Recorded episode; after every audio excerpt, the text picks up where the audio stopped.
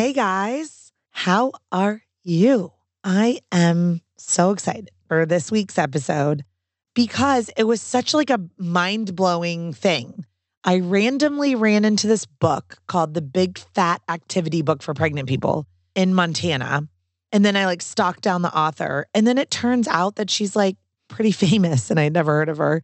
And so that makes me feel like weird. Then I now I'm like devouring her blog and her books and all things. And her name's Jordan Reid. And she has this really cool story about being one of like the original kind of like co-writers and creators of Always Sunny in Philadelphia and this really interesting fun 20s life in New York and then all of the things that change you when you get married and you become pregnant and when the core of who you are is an author and a writer. And so we really spent this episode talking less about her birth stories, but we did get into those. And there's some beautiful pearls, especially with postpartum depression and birth trauma and advocacy at the very end of the episode. But this episode is heavy on becoming, right? Like becoming a mom and becoming a parent and becoming true to yourself and your work passions and how this book, the big fat activity book for pregnant people, can just bring levity to the anxiety of the pregnancy journey. So I really hope you enjoy this episode. Thank you. And if you know anybody that just needs some hilarity right now and some lightness in their own pregnancy journey, will you share this episode with them? Because that would really mean a lot to me. All right, let's get to it.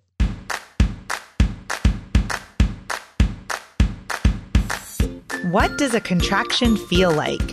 How do I know if I'm in labor? And what does a day of labor look like?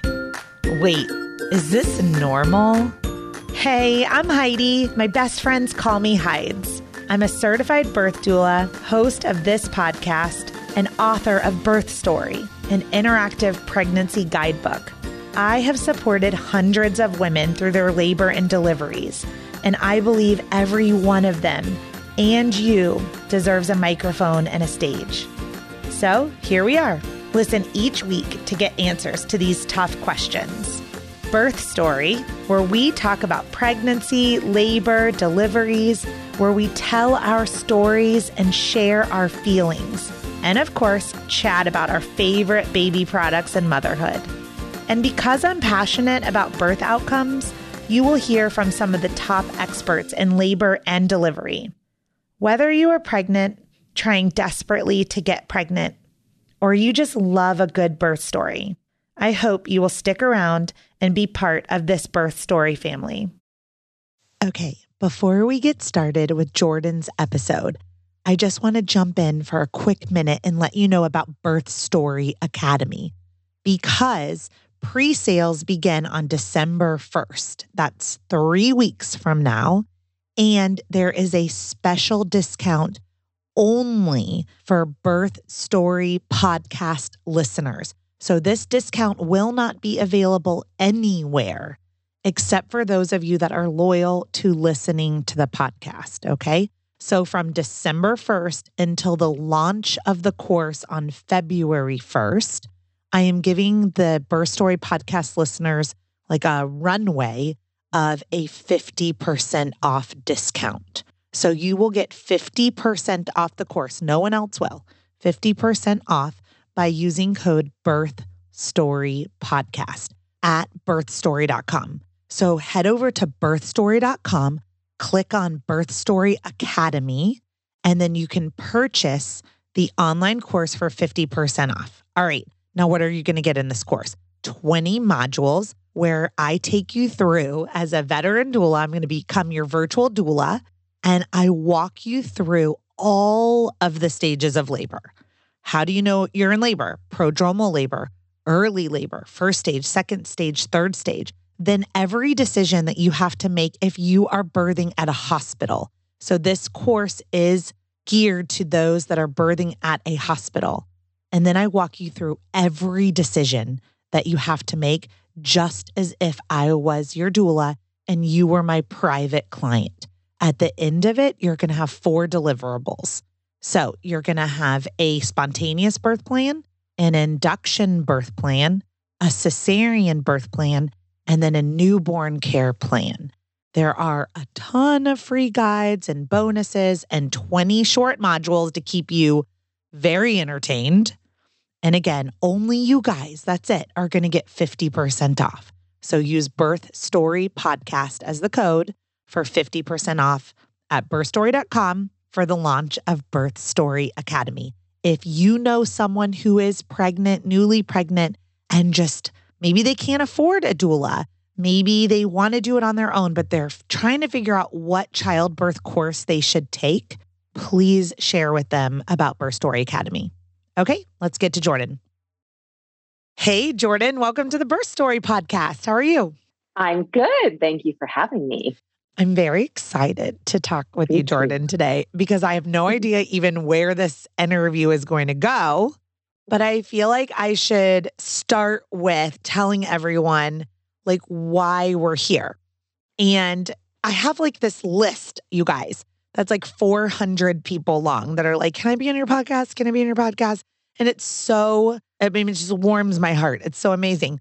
But typically, I prefer to choose who comes on to my podcast. Like Jordan, I had to stalk her. So I'm going to tell you guys a little story. I spent the whole summer in out west. So just like traveling around in an RV with my family, um, Montana, Idaho, Washington, and kind of back to Montana. And I ended my vacation in Whitefish, Montana. So I'm so curious, Jordan, in a minute to ask you some questions about this. I know nothing about whitefish. Montana. You don't? Okay. Oh, that's even. this is even more interesting. Okay, so I okay. I wander into like this cute little gift shop, and I just don't even remember the name of it, and I should. So I apologize to the people that I can't remember the name of your gift shop. But if I do remember it, I'll put it in the show notes. And I came across this book that was like, no one can see this because you guys are not watching this, but it's like basically like a pregnant lady or person on her back, their back. I'm I'm fucking up all my pronouns right now, but you know what I'm saying. A person on their back and like presumably giving birth and there's like an audience of all these people and someone with a cell phone and it says the big fat activity book for pregnant people by Jordan Reid and Erin Williams. And I was like, I've read every pregnancy book on the market. I wrote a pregnancy book. You know, I have a pregnancy podcast. What is this? A book I've never heard of before. And apparently it's super famous. a lot of people know about it. And so I start flipping through the pages and I'm laughing, laughing, laughing, laughing. And I have gone on to purchase this book for so many doula clients. So that's Thank my you. story of how I found you, Jordan. I love that story but I want. I love know. it when when people tell me they find my books. Actually, I I found my books. I was in a little tiny town called uh, Paso Robles, and we were in this little bookstore, and I was with my kids, and they're like, "There's like five books." I'm sorry, it wasn't even a bookstore; it was like a gift shop. Yeah. And my kids were like, "Mommy, your book," and I was like, "No, it's not." And then I looked over, and I was like, "Oh my god, it's totally my book." That's so exciting. That's and so it was just exciting. it's so lovely to find them in like these little nooks in the world. It is so exciting. And later, I'm going to ask you how they get to all these places because I, that's where I'm like, I'm like, how do you not know about this like tiny little gift shop that like picked hand selected because your book really fit the image of this gift shop, you know? And so it's just really funny. So I want to start there. We're going to get to Jordan's birth stories and we're going to talk about all these things because she really focuses on trauma, mental health, mommy block, like all the things. So, Jordan, let's start there. Who are you? And how did you? Who am I? Who are you? And how did you write this book that is now my favorite pregnancy activity book that imaginable? That is so nice. I mean, I'm glowing. You can't see it, but I'm glowing. Um, so I'll give you a kind of quick rundown of how I got to the place where I was writing this. This it's actually a series of books, the Big Activity Book series. We have one for anxiety, digital detox, one for divorce, very funny topic, Um, they had the one on divorce at this gift shop. It did? Also, yeah, Amazing. yeah. and then we have um, kids. I'm very excited about this. One's for kids coming out soon, um, which will be announced pretty soon. So I started out. I was an actress actually for uh, many many years, and I co-created the show "It's Always Sunny in Philadelphia." I was the original, like Sweet Dee was my character. I don't know if you know the show, but I okay, I, ended- do know the show, and I watched like almost all of it until like there was a point where like the main character was pregnant, and then I don't know what happened in my life. I that was the last season that I saw. Well, I'm not on it. It's spoiler um, Okay. because uh, there was it's very dramatic. The story is on my site. It's on Ramshackle Glam if you're interested in, in reading it. Okay, But basically, my the co-creator was my boyfriend, and he was the showrunner. We broke up, and they had me fired, and I left the industry in a ball of flames. And I cried for like five years, you know, because I'm also like seeing my ex-boyfriend with his the girl he hired to replace me is his wife. He, they got married. So I'm like seeing my ex-boyfriend and his new girlfriend in Times Square posters, and it was like pretty traumatizing. I would yeah, say. because you Um, and you, so- you were like, wait, hold on, that was some of my content. I'm assuming, and that was oh yeah, we to be shot me. it in my house. yeah, oh my gosh. yeah. Okay. It was very traumatizing. And I don't think it wouldn't happen today with the awareness we have of how women are sort of marginalized, especially in the entertainment industry, which was at the time super old boys club. Um, still is, but there's more awareness now. Um, anyway, that led me to sort of going back to what I'd always wanted to do with my life, which was be a writer. Unfortunately, this was in 2007 when the entire journalism industry just fell entirely to pieces. So uh, I couldn't get a job. I tried to get a job and couldn't. Ended up in HR, more crying, lots of crying during this time period. There was like, I would crawl under my desk and, and get in a little ball and cry every day. and is this like your 20s This is my this is my mid twenties. Your Yes. 20s. Okay. And then I met this girl who had been on the cover of Wired magazine, famous for nothing. That was like the I think this the title was like famous for nothing. Like she was the Paris Hilton of the internet. And we got to be friends and she said she was a blogger and I said what's what's that? It just wasn't really a thing. I mean it was a, a very niche thing. It certainly Yeah. wasn't a job at the time. And then I quit my job and decided to become a professional blogger at a time that when that was not a career descriptor and then it sort of took off and it was just very um, timely. And we we just sort of were there at that exact moment that the whole industry exploded and you know there was um, advertising dollars being like poured into it. And so i sort of had a front row ticket to the entire evolution of influencer culture from the absence of it to what it is now which is just completely horrifying in in every way and somewhere like maybe five years ago, I started realizing that it was not going to be a viable career model forever because I was going to age out of wanting, I was just going to age out of caring about this and not wanting to talk about my life, which I just didn't want to do anymore.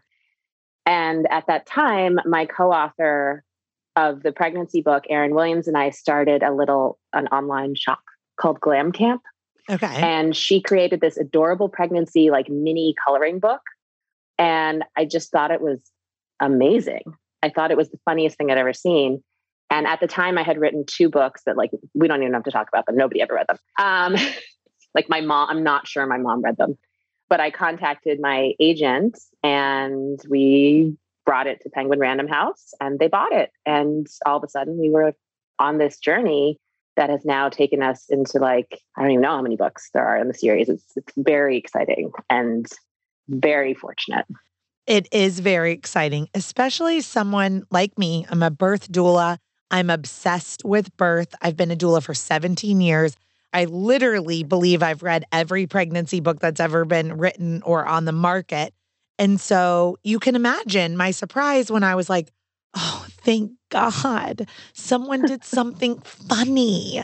Somebody did something real, raw, and like t- not taking it so seriously, too. That's exactly it. Yeah. I mean, so I, I don't know all your intentions, but those are some of the things of my takeaway from this big fat activity book. And honestly, you just need something to do while you're like waiting in the waiting room. If you don't feel like watching TikTok videos and having every person sitting next to you hear what you're listening to on TikTok while you're waiting to go back for your appointments or stuff. I mean, it's just, I mean, Every you can open any page of this book, you guys, and just I mean, I think I sat on the floor. Like I was like, okay, I'm gonna buy it, but how many copies am I gonna buy is the problem. And now I have to get on an airplane and it was a whole decision making thing. So you have this crazy story. Really going back to Always Sunny in Philadelphia. That's a random twist I wasn't expecting. Yeah, it's a very weird career trajectory for sure. But I think that, like, what we're getting to, you alluded at the beginning when I met you that, like, you had had kind of a traumatic birth and that mm-hmm. you have had a, a career of talking about mental health and well being. And, like, you know, I don't know what traumas existed in your life prior to that one, but that seems like a, a big trauma. And um, this is side note. My listeners know I'm a giant expert in trauma. I host another podcast called Thanks, It's the Trauma, because my husband turned into a transgender woman five years into our marriage. Surprise. Wow. I'm, I'm surprise. surprise. I'm heterosexual and I accidentally married a woman eight years ago. So that's weird. Trauma is something I love talking about. And I love, especially in the parenthood journey, working through it. Mm-hmm. So it sounds like that was like a, a foundation of your journey here. Yeah, I would say that my willingness to explore trauma publicly was directly proportional to like the ages of my children. As they grew older and I started seeing them become humans and thinking about them as you know their future selves it dawned on me the um i guess the extent of the trauma i'd been through not not just the birth just uh, sexual assault depression anxiety um, you know you name it and i had sort of compartmentalized it until i started thinking of myself as someone else's child i guess which i hadn't been able to do until i had my own children up until then, I was just like, oh, it's stuff that happened. I'm I'm fine. It's fine. And then, well, I'll tell you my my birth story a little bit later, but it is relevant. And I think with the pregnancy book and also with the anxiety book, the, the activity book for anxious people, Erin and I both carrying anxious people. Mm-hmm. We both had relatively traumatic birth stories, or at least she has one child, but we, you know, both went through it. And we were really tired of being so earnest all the time about it. Like mm-hmm. it's okay to think it's funny that like you can't walk down a grocery store aisle like near chicken without wanting to vomit. Like that's like it's funny. That's a funny side effects of pregnancy. Like and there's just so much about it that people, you know, women feel bad about their bodies or they feel like they gain too much weight and I feel like or they're feeling sick all the time or disconnected from their partner and adding that levity of like, yeah, this is fucking wild. Like, let's laugh about it makes, I mean, just makes a world of difference. And with my divorce book, that's another another area that people are like, it's all boo-hoo and are you okay? And oh my God, that's so sad. And my ex-husband and I like die laughing now over all the stuff, like lawyers and like angry emails and everything. And we just like read them to each other now. And we're just like rolling on the floor at how insane we both were when we were going through it. Oh, um, and I just think that there's a missing. What? I just make this makes me feel so good, Jordan, because my ex and I are right there. I mean, like, I mean, I podcast about it now. You know, like, I mean, it was hard and it was thick and trauma is deep. You know, but like the thing out there that like is a foundation for my life is like, I'm not going to waste my pain. You know what I mean? Like, I'm going to mm-hmm. talk about it. I'm going to laugh about it. I'm going to share about it. I'm going to grow with it. I mean, like, mm-hmm. I'm not going to have all of this pain and trauma and then just waste that covering up under blankets for the rest of my life, you know? It sounds you like. You know who does that really well? Have you read Allie Brosh? No, I don't know who that is. Hyperbole and a Half and she wrote solutions. So hyperbole and a half is her first book, and solutions and other problems is her second book. Okay, and sh- and it's like a graphic novel that's like laugh out loud hilarious about her journey through like profound depression and anxiety. Her sister dies in the second book, and that she talks about that. And like obviously there are moments of very emotional moments, but it's like her, that's her coping mechanism, and that's also kind of been mine. Yep. You know, it reminds me too, this whole conversation. Someone just gave me a book this week called Furiously Happy. Do you know this? And I think that Sounds familiar. I may get this wrong. I think her name is Jenny Lawson, maybe. But the cover of the book. Oh, book. I know Jenny Lawson. Oh, Yes, you did. Oh.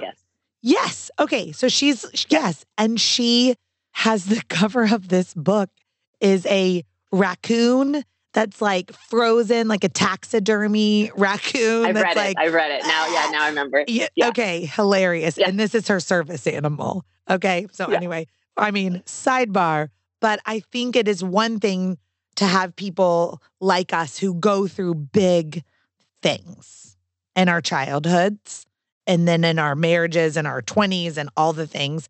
And then we become parents. What you were saying, you know, starting to say was like, and then that perspective shifts when you go from being a child to being a parent with a child. So, did all of this, like your children are nine and seven, and I'm so Mhm. excited to hear their birth stories and get into that. But did all of this um, content start? I mean, I know the blogging started long before your children came along, Mhm. but did the books and the content then come? Like, did you write this pregnancy book after? Right? You Yes. had okay. Oh, I could never have written it before. I assumed, you know, Every pregnant woman on the planet would be like, mm-hmm, yes. come back to me later. Right. I I mean, I assumed. I just wanted to like, you know, make sure. Yeah. So here you are on the scene, 2007. I mean, I, this is the first time I had a blog also, right? It was about traveling. Mhm. Nobody read it. And It's like I probably still up there. It's like on blogspot.com, you know. I don't Oh, know. I had a blog spot. Yeah, I'm like, you know, this is like two, Mine was about dating in my 20s in LA, and nobody read it. I would have totally very, very original content. but I would have read that. Like that I I would have read. I probably I probably did read it. I would have read it. Mine was like traveling as a traveling soccer player around the world. Nobody read it, but I thought it was really good. It's an outlet though, right? Like writing and blogging and all Mhm. this. And so you were at the you were at the forefront. You were the um, blazing the path for what is social media essentially today and the way that we communicate. And so just walk me through a little bit of 2007 to parenthood. That's kind of my curiosity of Jordan Yeah. Reid. Like, The so when we started, me and this other girl, there was there was three of us, and we were like, the the it's so embarrassing to talk about now, but like the angle that the woman who was you know the de facto leader of us three was, we were like fabulous city girls around town. It was very like height of Sex in the City. mhm. It was all glamorous shots. Meanwhile, I'm like, I can't even buy coffee. I'm so broke. I'm living in a fourth floor walk up with a hole in the floor with my, or you know, we had just gotten married, me and my husband and you know pretending to have this like ridiculous glamorous lavish life online and it made me like that it was so embarrassing and then we ended up that that little company for as much as you can call it that broke up and i went and started my own site Thanks for letting me interrupt this episode for just a quick minute with some reminders. One, Birth Story Academy is launching on February 1st, 2022, but pre sales start on December 1st, 2021. So if you are listening in that window, I am offering 50% off to my loyal podcast listeners with code Birth Story Podcast. Second reminder there are so much to devour at birthstory.com for free. So if you just click on birthstory.com, go to the workbook, type in your email address, it unlocks an entire library of all of my free resources. So if you want to learn more about placenta encapsulation, delayed cord clamping, have birth plan templates, like whatever your heart desires, I probably have written a guide for it. My latest guides are on postpartum recovery and breastfeeding. So I hope you will check out all those free resources at birthstory.com.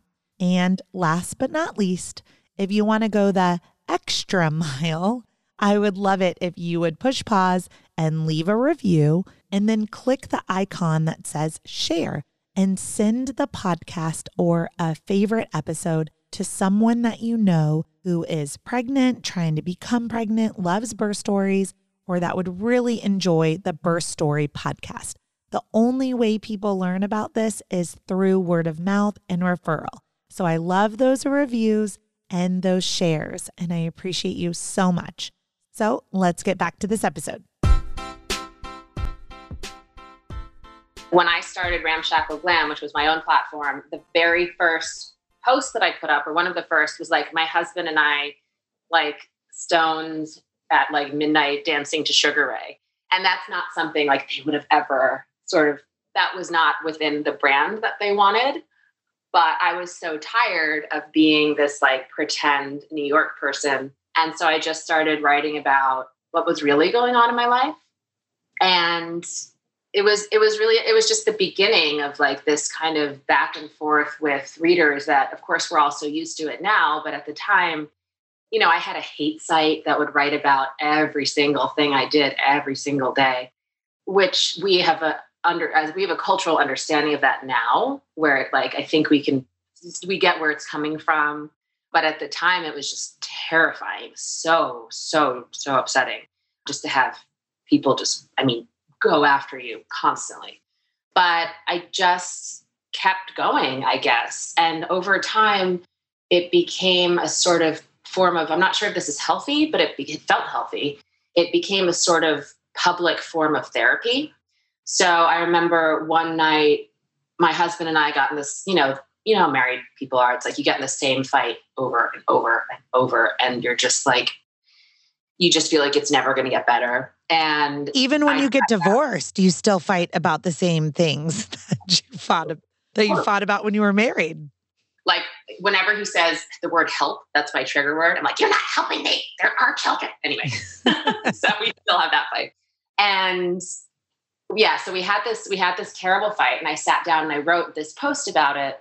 And then I sent it to him, both because I tended to always run things by him that had to do with him, of course, but also because I like needed his help because he's a really good writer. And he ended up working on this post with me, like uncredited, no one knew. But and we like went back and forth and somehow through the writing of this piece, we reached a resolution. Wow. I know. I mean, and I and I know that the thing that a lot of people would say is then why couldn't you just keep it to yourself? Why why put it out in the world? And i think the answer is that something about having other people bear witness to what we were doing gave us a perspective that we would have lacked if we were just like going at it in a like a dark room. Yeah it's like a, a massive moderator. It's a massive moderator. Like I, I couldn't be like he's a fucking asshole. I had to be like he feels that this because I, you know I just had to be cognizant of what what I was saying uh, and how it would impact him in a way that I and married people are very vicious with each other. I was just reading an article. We we talk to each other, or they, I guess they talk to each other in ways that you would never talk to a friend ever. Yeah. The friend would be like, "I'm not your friend anymore," because how dare you talk to me that way? You know, I don't know if you've found that in your own marriage? We moments. Yeah. Like moments. I'm like, how could I hurt the person with these words that are like a burning stake in a fire to the person I love? Like that's how, but I could annihilate, annihilate them with words. And then later just like drown in a ball of tears. Like, how could I treat someone like that? Oh God. Um, but that's what I found actually a lovely, this is a tangent obviously, but a lovely side effect of divorce is we now talk to each other the way we expect others to talk to us in our lives. So we say please, we say thank you, we appreciate things that the other does for us rather than taking them for granted because they don't have to do anything for us, really. 100%. I have found that in my divorce. It's like the best thing for our relationship. I mean mm-hmm. it. Like, it is so exciting to see that that is possible and how little society wants it to be possible. Like no one understands it. And they're like, well, are you guys getting back together? And it's like, well, no.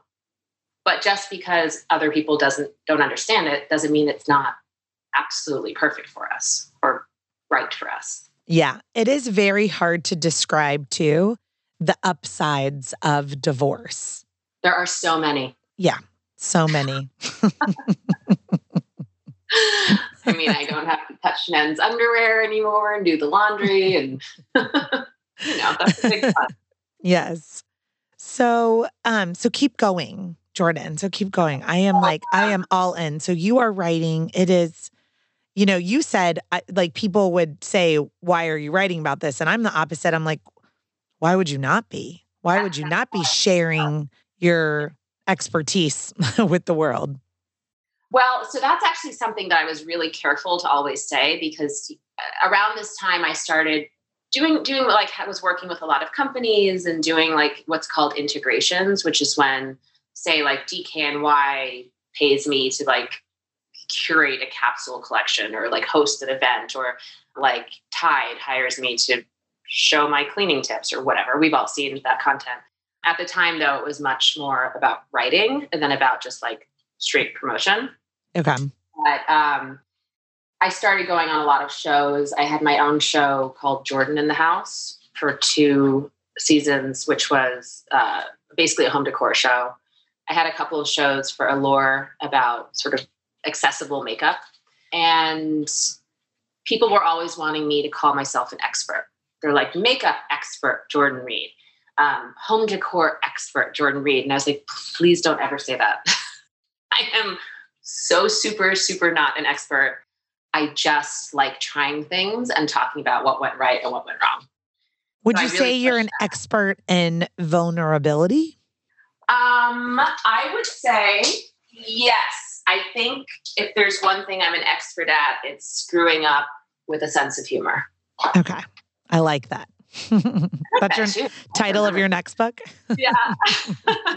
um, but yes, so basically, I was at sort of the, you know, doing well in this industry that was just absolutely blowing up. But then it started to shift. And I had a manager at the time, and she, they, you know, they were like, you need your Instagram to look like this. And I was like, but I'm not a model. And they're like, well, be one. And I'm like, and I'm also not a photographer. They're like, well, be one and it mm-hmm. went from being like no I'm a, I'm a writer to being like professional photo shoots for every post. And it just really bothers me the direction that all of this has gone in. So let's pause right there because i think there's a lot of parents that listen to my show because two reasons. One they're pregnant and they're looking for a birth story and they're looking for advice from a doula two I talk to parents about their careers and their life changes and how parenting changes you.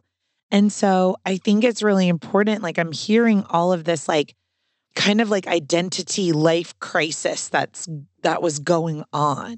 And you're saying like internal dialogue, no, I'm a writer. Like, no, I'm an oversharer. No, I'm an external processor.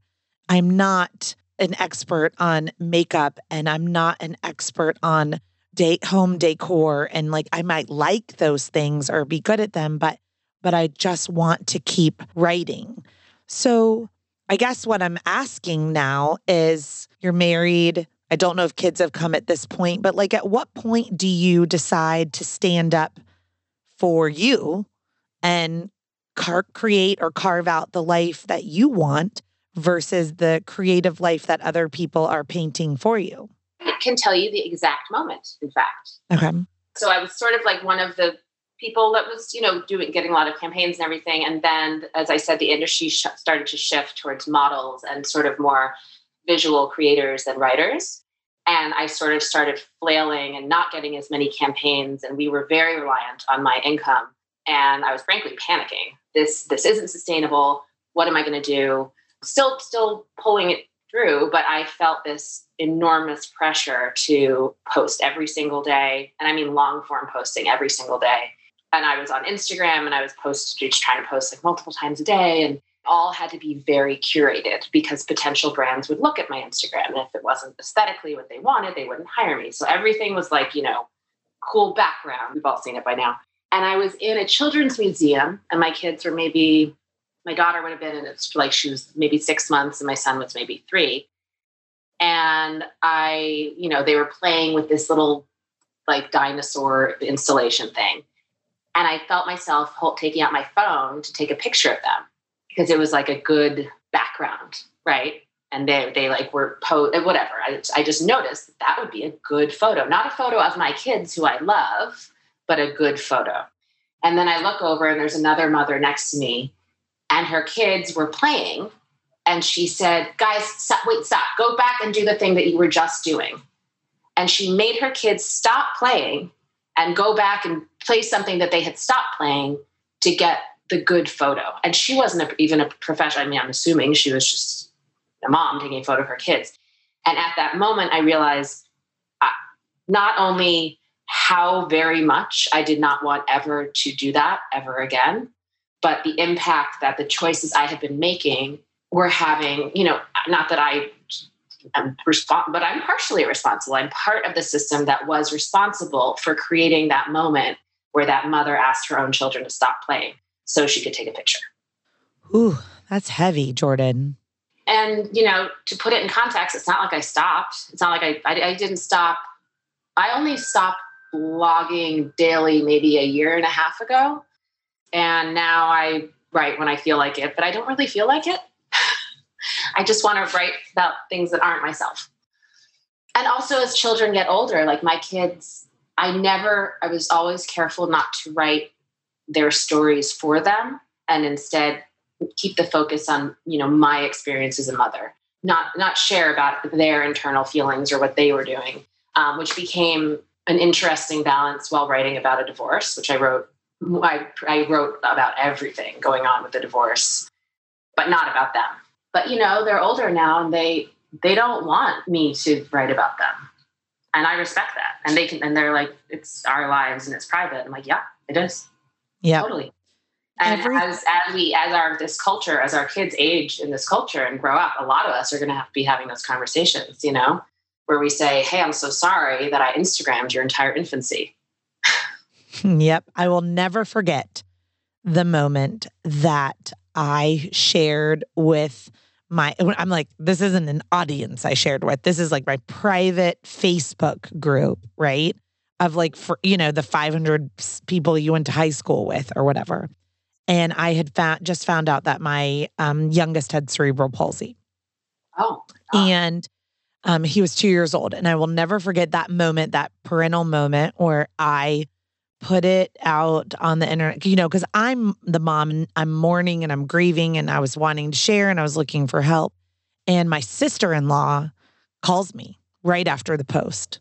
And she said, You know what? One day he's going to be 16 and someone's going to type his name into Google and they're going to find out everything about him including the fact that he has cerebral palsy and is it's very mild. So he's like, and she said, and what if he overcomes that and doesn't want people to know about that about him? And oh, I'm clearly I'm sharing about this now because we have gone on as a family to be giant supporters of uh, a Steptember and different organizations that support Cerebral Palsy Alliance Foundation. And so we talk about Jagger's story. But it was this aha moment. That was the aha moment for me of what I was sharing, right? Like, oh my gosh, I am telling their stories that are not mine to share. Right. So here you are, you're in this children's museum. And did it, so did just, did the music just stop playing for you? No, it didn't, it didn't stop. It gave me pause and of course I went home and wrote about this, um, I started thinking a lot more about work life separation. I think um, not a small issue in my marriage was the extent to which my work bled into every single aspect of our lives. You know, my, my husband was an Instagram husband. I was like, take a picture. You know, it's just so obnoxious. So, ugh. and, you know, I documented everywhere we went and everything we did and it was constantly like you know making videos and and i wasn't i was performing our life instead of living it. It didn't feel that way at the time. It felt fun genuinely. But then it stopped feeling fun. I started realizing i just wanted to sit down on the couch in front of a beautiful fireplace with my child and not take a picture of it. And like i like i really really did not want to take a picture of it. And then i think post divorce so that so then around maybe a few months after that we commenced this divorce which also commenced an intense period of oversharing on my part but also the writing that I would say I'm proudest of that I've done in my career. Okay. Um, it was just just completely honest. And anyway, it was it was just a really transformative period. And I became intensely private about the kids during that time because of what they were going through. And um, and then I don't know. I guess I just I feel like I said what I have to say about me at this point. Yeah. As I sit here on a podcast just talking about myself. no, but it but the story is so interesting and it resonates with so many parents, right? And I think that like the reason I like to have these conversations is because when you come to a birth podcast and we're we tell birth stories, we also need to tell stories of life and how we how we parented and how we got through different things. But one thing that keeps coming up for me as you're talking is how writing, why writing? Like, do you remember the first time you wrote? The first time you ever wrote feelings, like picked up a pen or a pencil and wrote something? Like, did you have diaries in third grade? I mean, Yeah, when did I mean, this start? diaries My whole life. I can't even look at them now because of- Okay. I think it's called Ver- Verlegenheit. Is that the German word? It's like just just so cringy. I can't I can't look at them. but no, I wrote fiction as a and uh, I wrote fiction and wrote about like diaries and everything my whole life since I was maybe three years old, four years old. Okay. Which is why it feels strange right now to all of a sudden have this like this choking sensation when I sit down to like write a blog. And I think that it might be that, well, I'm an only child. I was always not performative exactly, but like I like modeled and acted and like I was very self-absorbed and I'm sure I continue to be. Um, but there's something about your children getting a little bit older when you start realizing that you're not the star of the show anymore. They are. And I'm more interested in their story right now. And I don't I don't know that that will always be the case. I don't know what happens when they go to college, you know. But to me to sit and you know th- like explore relentlessly my feelings and me me me me me when there are these two kids right here that need me to put down the computer and engage with them is not something I feel like doing at this moment. Does that make sense? Yes. And that resonates deeply with me. And I believe also deeply with my audience that are parents. Some of them are here because they're pregnant for the first time. And then some of them are here because they're pregnant for the seventh time and they have older children and they are on this same pause, right? And this is where I joke and I'm like, and that's why life coaches are making millions of dollars because all of I mean, I'm 43, so I'm like, everyone I feel like myself is like, hey, executive coach, help me dream about what the next thing is in life because our children are so, they're so fascinating and they're so fun. They And- weren't that interesting when they were tiny. They just sort of Yeah. and like pooped. They were hard. They were, it's so hard. They were so hard. And I feel almost like when they get like to be little people, then they get their independence and we start to re- receive back a lot of our independence. And then you do, you find yourself in this position who am I? Who am I? I knew who I was. I knew what I did. I knew all these things that Jordan Reid stood for. And then you you find yourself in this moment and you're like, but who am I today? Right? Who do I want to be next? And I I think have- Very so going going through a divorce and like dating and stuff. I've been divorced for three years now, so like they know I go on dates and stuff. But there was this this incident that happened that made me realize the extent to which I needed to grow up like yesterday. My I met this guy on a dating app and we it was like we fell in love at first sight and like within a couple of days he's like I love you I've never met anyone like you you're just you're the love of my life which obviously all of those things are tremendous red flags like in Mhm. retrospect. Oh my God.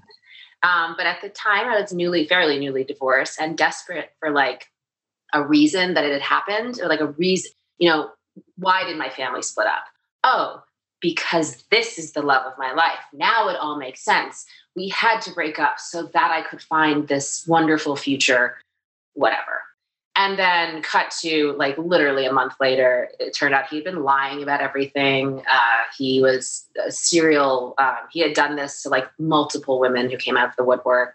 Uh, it was like a really, really intense wake up call to the extent to which I was prioritizing me and my needs and my feelings to the point where a man could upend me that completely that I like, I mean, I like lost it. I had like a full breakdown. Like, what am I doing with my life? And that was a major wake up call. Like, no, I don't get to do that anymore. I don't, no one gets to come into my kids' lives and create that kind of havoc. And that's my responsibility. And I think that that's not something I understood until I fell apart so completely.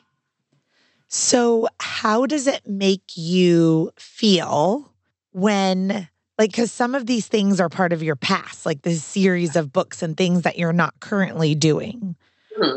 So, how does it make you feel now? Because I'm, it sounds like Jordan is kind of like ev- evolved and evolving and uh, like towards other things. So, when you run into someone like me who's like going crazy over your books. What's your first reaction? Um, the idea that you're going crazy over my books that have really nothing to do with me personally is so exciting. Like words cannot describe the the sense of relief and like sheer joy that I am capable of putting out things into the world that sure they're they're obviously like based on personal experiences, but they're not they're not about me and that is um, something that I wasn't sure I would ever be able to do because I had grown so used to writing about myself every day. And to realize that, to realize that my abilities exist not in a vacuum of like self involved or self absorbed like rambling, but actually can be extended out into other areas has been tremendously affirming. And I do marketing, I have like a side hustle in marketing. And I always thought that I always thought that the the success I had had with Ramshackle Glam with the blog was like 90% luck, like being in the right place at the right time, having this wonderful manager who later fired me because I didn't look like a supermodel. Um, and, you know, I attributed all of the good things that had come my way to external circumstances. And of course, privilege plays plays a massive role. You know, I grew up my parents sent me to college. I grew up in New York City with uh, you know access to opportunities, but to have my entire career essentially, I felt like it fell apart because my my management company did fire me and around the time of my divorce. Actually, thanks guys, and and then to be going through this like emotional moment and then my career i think it fell apart and then to just be like oh no i can just i'm like i'm good at things like i can just pivot and try other things. And some work and some don't. But it was very empowering, especially as a newly single mother, to realize that it wasn't all luck and like the goodwill of other people. Yeah. Well, this book is definitely not luck. And I would love if you would share a little bit about, like, just a little bit more about it, like writing it, intentions, like what, like. Here it is. Ah, here, yeah. right here. uh, so yeah, like I said, it started as like a mini coloring book, and then we did what what you do um, when you start pitching a book to an editor. You do what's called well, you do a proposal, and part of that process, well, you know this, but part of the process is you do comps. So you see what else is in the market where there might be a, a hole that you can fill. And we looked and we're like, what to expect, we're expecting, and you know, now I think there's actually more humor in the market. Like there's some dad, funny dad book that's always in the top 10 or something. But at the time, there wasn't anything, you know, certainly not anything that was selling on any considerable level that we felt like spoke to the side of pregnancy that's like, Jesus, this is like, this is ridiculous. What is happening to me? and it was all like you know feelings and love and wellness and vitamins and we were just so exhausted like there is a page this one was so fun we talk um, there's a page that six things you can try to beat morning sickness And we're like, oh, like motion sickness bracelets. Sure. Okay. I'm sure like, those are $19. Wonderful. Um, aromatherapy. We're like, if this works for you, please email us with the subject line, I was cured by smells, and tell us about your experience. Like, we, none of these things worked for us. And it's just like, we enjoyed sending up the culture that's like, eat some fennel seeds. It'll all be okay. You're like, no, they taste really bad. I think that this is why it's so funny. My own favorite page of the book is 92. Circle the three things that are currently making you the most insane. And I looked down and it said pepperoni nipples. Mm-hmm. and I I thought as someone who like has severe stress incontinence from bladder prolapse post surgery and having babies, I was like, oh my God, I'm going to pee my pants in the middle of the store in Whitefish because pepperoni nipples was, it made, it just got to me at the most hilarious level. And then the, it was followed up by skin tags. And then I was like, close the book right now. I can't keep reading it because I'm laughing so hard. And I was like, and you know, there's a mil, there's the the list goes on, but the the hilarity of taking something so heavy like pregnancy and it's so it's so stressful and everyone listening right now knows there's so much anxiety yes it's like to die anxiety and you're like basically you're like for 9 months you're like am i going to die and is my baby going to die and how what am i supposed to do to not die and to try to find sleep and to like feel a little bit better and this book just makes you, it just helps you just make fun of all of it. Like to sur and and part of being a doula is helping people surrender. And I think that this book is like you have created something that's so funny and unique, but it's it is to me about surrendering. Like don't fight, don't fight all this stuff. You just got to give in and you just got to laugh about it and also in our culture there's so much you know damned if you do damned if you don't and policing of women's bodies and that amps up to like another level when you're pregnant the unsolicited advice you know you should be sleeping more you should you should be exercising more you should be eating this you shouldn't be eating this and erin and i both were so annoyed by that that we found it hilarious like people like especially and then when you have a baby i remember someone coming up to me and being like your baby's too hot like when we were, I was in a cafe and he was in a stroller and he was asleep. And I was like, he's asleep. And she was like, he's too hot. And I was like, if he what if he was too hot, he wouldn't be asleep. He would be awake. And I, you don't, I'm not waking him up. I'm having like a croissant. Go away. um, and you can either get really upset about that stuff or just find it hilarious. And I much prefer the latter approach. Yeah. I think that you've done a really good job. And I think that from my perspective as a doula and someone who spends her life and her days teaching women and being a concierge through their pregnancy and their labors and their deliveries and postpartum. I mean, really finding your book organically in this unique way. It was really special and it's impacting the way in which I do my job and the way in which I serve women through their journey, and not just women, but persons, all persons, into their journeys into parenthood. And so I'm, I mean, I'm forever thankful. That means so much. Thank you. You're welcome. And now I want to buy all the other ones, including I didn't buy the divorce one because I bought extra copies of the pregnancy one and I had to get on a plane, but I need to buy to the divorce one because I'm I am three years re- later. I am absolutely in the humor phase and ready to bring light and hilarity into the heaviness of. It was so many years of heaviness, and now that heaviness is lifting, and it's just wonderful. So I'm gonna I'm going to get your divorce book in my hands quickly too. But I know everyone's here also, you guys. We know you're here for a birth story. We're going to get to that. But I it was really important I always bring experts on like Jordan to share about all the things we just talked about, like falling in love, falling out of love, parenthood journeys, getting divorced, finding your way. You know, it's life is life is hard and you make me laugh about it, Jordan. So I appreciate that.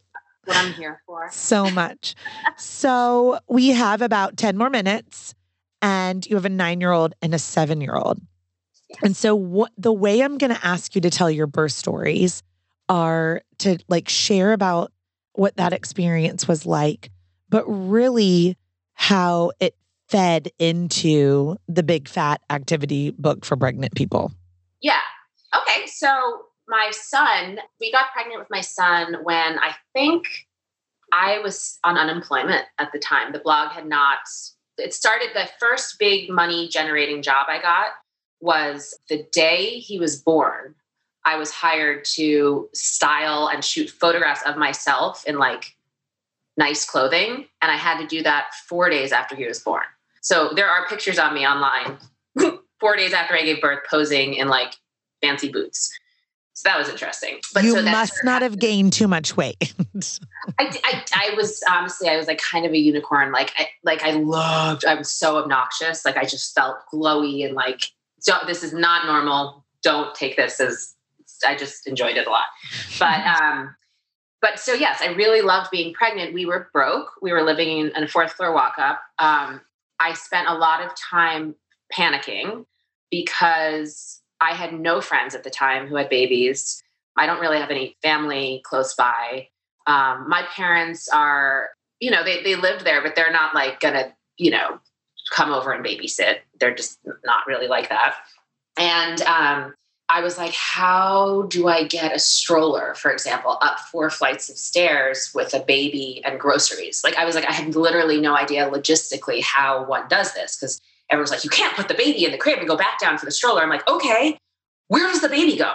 What do I do? Like, I can't, what, what am I supposed to do? And I didn't understand, I didn't bottle feed, even though I really needed to, because I started shooting a TV show and I was like, uh, what do I do? Because I didn't really know it was like it didn't occur to me as an option because I just didn't have anyone around me saying, like, whoa, whoa, whoa, give him formula. Like, it's fine. I just didn't know. And so when it came time to give birth to my son, you know, I educated myself in all the normal ways. But what happened was it took, as your first birth often does, a really, really long time. And the epidural wore off and I was in a kind of pain where apparently I was blue. And I looked at the doctor and I was like, whatever the thing that you do when people are dying, you need to do that thing. I'm dying. Like I am dying. Do the like I don't know what the emergency thing is. I guess I meant a C-section, but I was not making sense. I was like, I'm going to die. To help. And he he kind of yelled at me. and then um you know, the baby came out and he was blue and I didn't see him. My husband saw him, he was terrified. And then the, you know, Rivers, my son, he ended up, you know, like they, he was fine. Um, and then once that moment of like intense terror and trauma and fear and pain was more or less over, I did what I tend to do in that kind of circumstance. And I tried to make a joke. And I said to the doctor, he was like trying to deliver the placenta and I said to him, like, oh my God, like, could you please stop making me be in pain for a second? And it wasn't a good joke, but I was obviously, but I was trying to add levity to the situation. And he turned on me and he said, gosh, he said something like, do you want me to get this out or do you want to die? Like something really dramatic. Oh, and he God. Yelled, but he yelled at me. And you were in the middle of, at this point, you were in a chosen cesarean. No, no, I gave birth vaginally. Oh, um, you did. I, I, started delivering the placenta at this point. I was like, oh my God, is this not over yet? I skipped when you said like you were asking him for that emergency thing, like that cesarean. I thought that that was your consent. Like I'm consent. I tried. I tried to get consent because I didn't know. I was like, I, I, was like, I need to tell them that I'm dying in case they don't know this. Um, but it was so it was so super traumatic, and then to try to joke about it, and then to have him like like whip on me and yell at me for like being a baby, I guess was what he was trying to say, was really, really upsetting. Welcome to the patriarchy. You're sitting on yeah. your back, I'm assuming, with an epidural with your feet in stirrups, why some man is like making you feel like. But you want me to stop? You want me to stop right now? And I'm yeah. like, no, I mean, I obviously don't want you to stop. Like, I was just trying to joke. Ugh, um, sick. Yeah. And so for my second pregnancy, I went into it very aware oh, and also I had uh, t- tremendous uh, postpartum depression, just tremendous. To the point where the guy in like the Rite Aid, where I went to get like my post pregnancy pain pills, and I was like sitting there just sobbing, and I was like, "Where are the pills?" And the Rite Aid guy says to my husband, "Control your woman," and I was like, "Oh no." You did not just whatever. Mm, Like mm-mm. my experiences with men surrounding my first pregnancy were not fun. Um, and then by the time I was having my daughter, I walked into the hospital shaking like a leaf, like my entire body was shaking. And the nurse came up to me and she said, Are you okay? And I was like, I am so scared. And she said, It sounds to me like you had a really mm. traumatic first pregnancy. We're not going to let that happen to you. If you're in pain, we're going to give you medication. And she was like, You don't have to be in pain to have to give birth. It's not like a mark of strength if Yeah. you don't want it to be. And I was like, oh, thank God. And so she gave me a little button and I just pushed that button like every, every like time I could. And so by the time I had my daughter, I was like, uh, like, you know, on another little level. And I remember I had this feeling that I was going to reach out and I would deliver her myself like Kourtney Kardashian. and then I was like, no, I'm on a lot of drugs. I shouldn't do that. But it was like this lovely, pain free, like I felt so supported. I had a female doctor this time, made a big difference to me. Um, and it was because I advocated for myself. And I went in saying, this is what happened last time. I can't, I, I, I need to not feel that way again. And they were like, okay, how about we not yell at you and like listen to what you need? And I was like, oh, you can just ask for that? Okay. Perfect.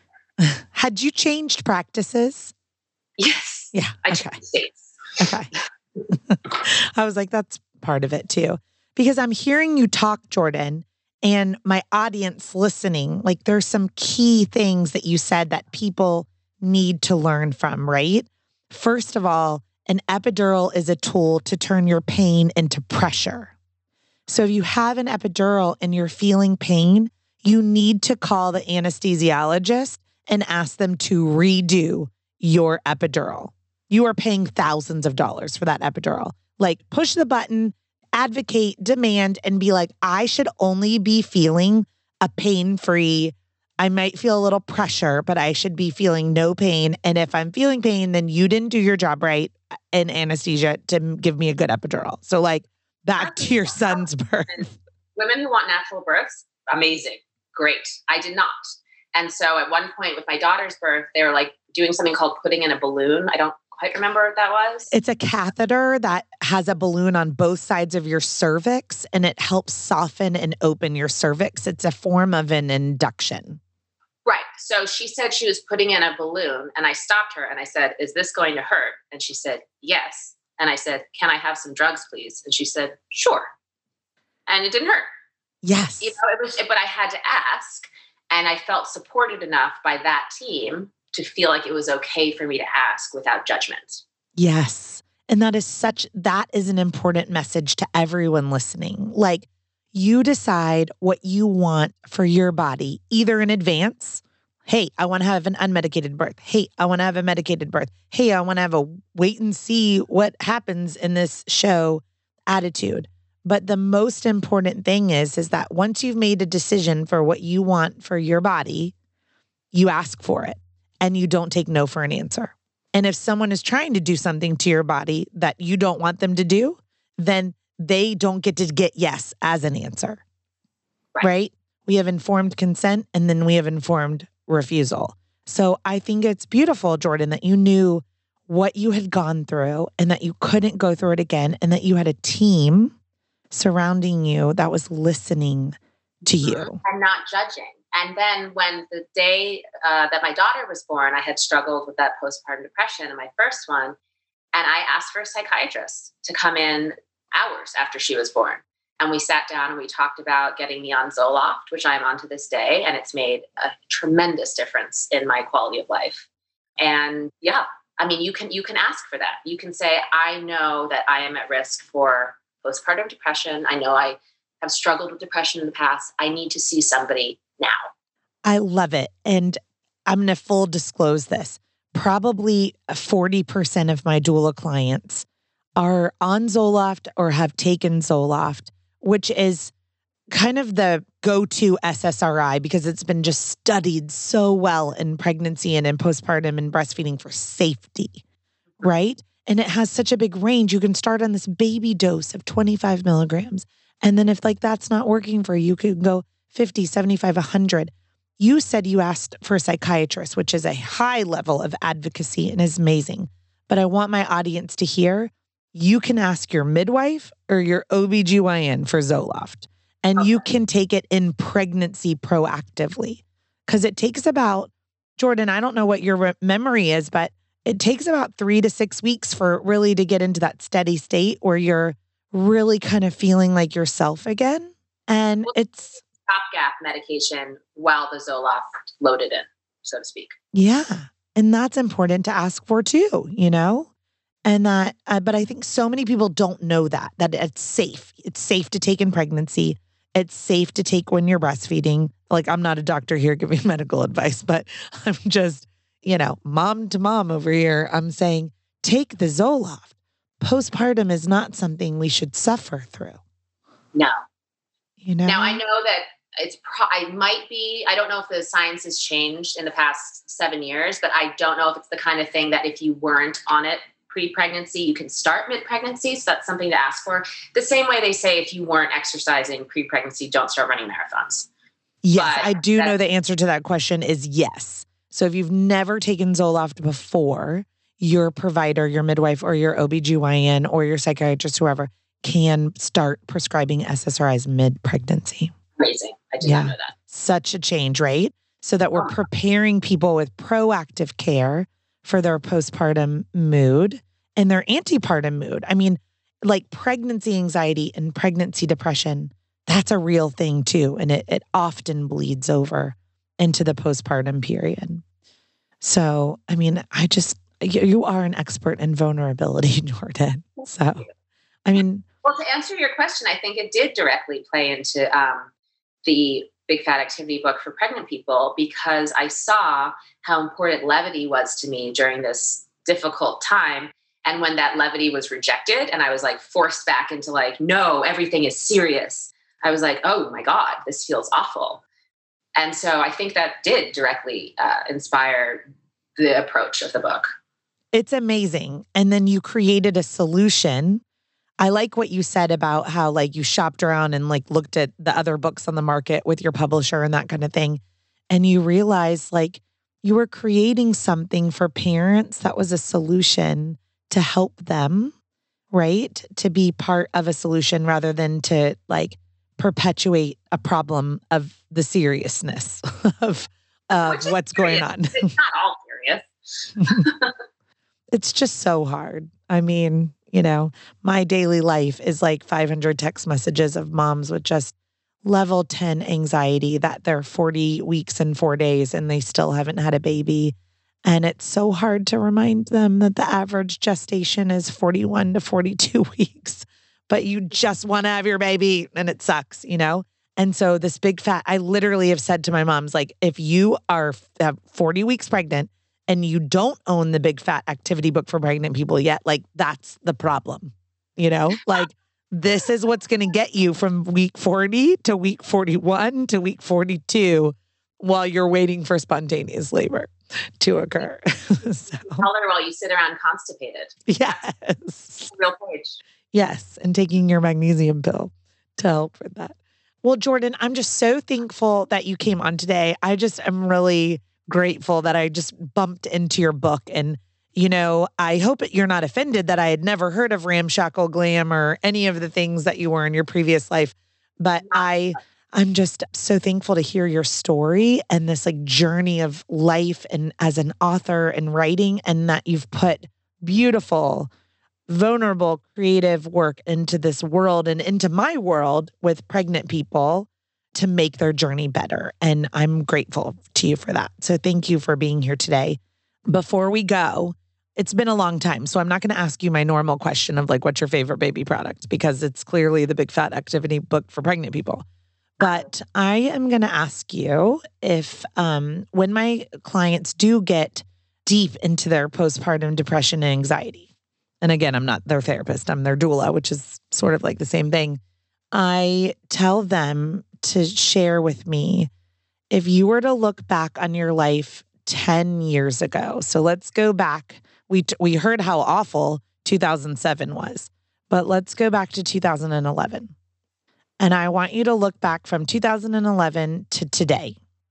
Tell me three things in your life, or five, or as many as you want, that you dreamed about having in 2011 that you didn't have that are part of your life now to give gratitude for? Um, my son has recently reached the age where he is my genuine friend, where we can look at each other across the room and like communicate with just our eyes the same way you can with your best adult friend. Mm-hmm. And having that in my life every day is, I never knew how much I would enjoy him as a human. My daughter makes me laugh. Like, I always thought, I remember my parents laughing when I was a kid. And then as I got older, I figured they were being patronizing because I was a, kid. I, I, couldn't have been that funny. And like, she's so funny. And, and like, I genuinely, like, I belly laugh not infrequently with my seven year old, which is so fun. And what else? I guess I felt very out of control. Um, I struggled with addiction in my 20s. Um, I felt like I would never like how could i be a parent i'm a child and i think i still felt that way a ways into actually becoming a parent and it was the divorce i think and the subsequent realizations that of what i needed to be doing that i wasn't always doing that transformed me into some approximation of an adult. It's still a work in progress but that's okay. I love it. And i think that that's really cool to hear as someone who's in the middle of a divorce and has had this giant trauma in my life also like i'm in that same place. Like something that i had dreamed about was marriage and children and all that and i'm now in a space where like i'm almost thankful for the journey and the pain and the trauma and the divorce because it too transformed me there is a quote that i will leave you with that mm-hmm. is my favorite quote and it got me through the divorce and many other experiences and it is let go of the illusion that it could have happened any other way. That's amazing. Yeah. I'm probably going to frame it today and just put it next to my bedside. So, how do we get a hold of you, Jordan?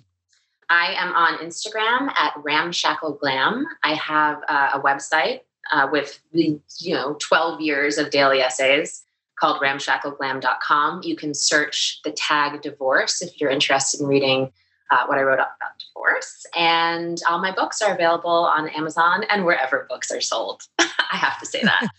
Yes, at all these random gift shops too, wherever you might go shopping in person. So, yeah.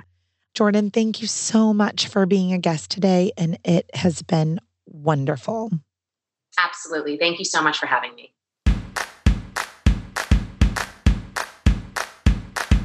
Thank you for listening to Birth Story. My goal is you will walk away from each episode with a clear picture of how labor and delivery might go, and that you will feel empowered by the end of your pregnancy to speak up, plan, and prepare for the birth you want, no matter what that looks like.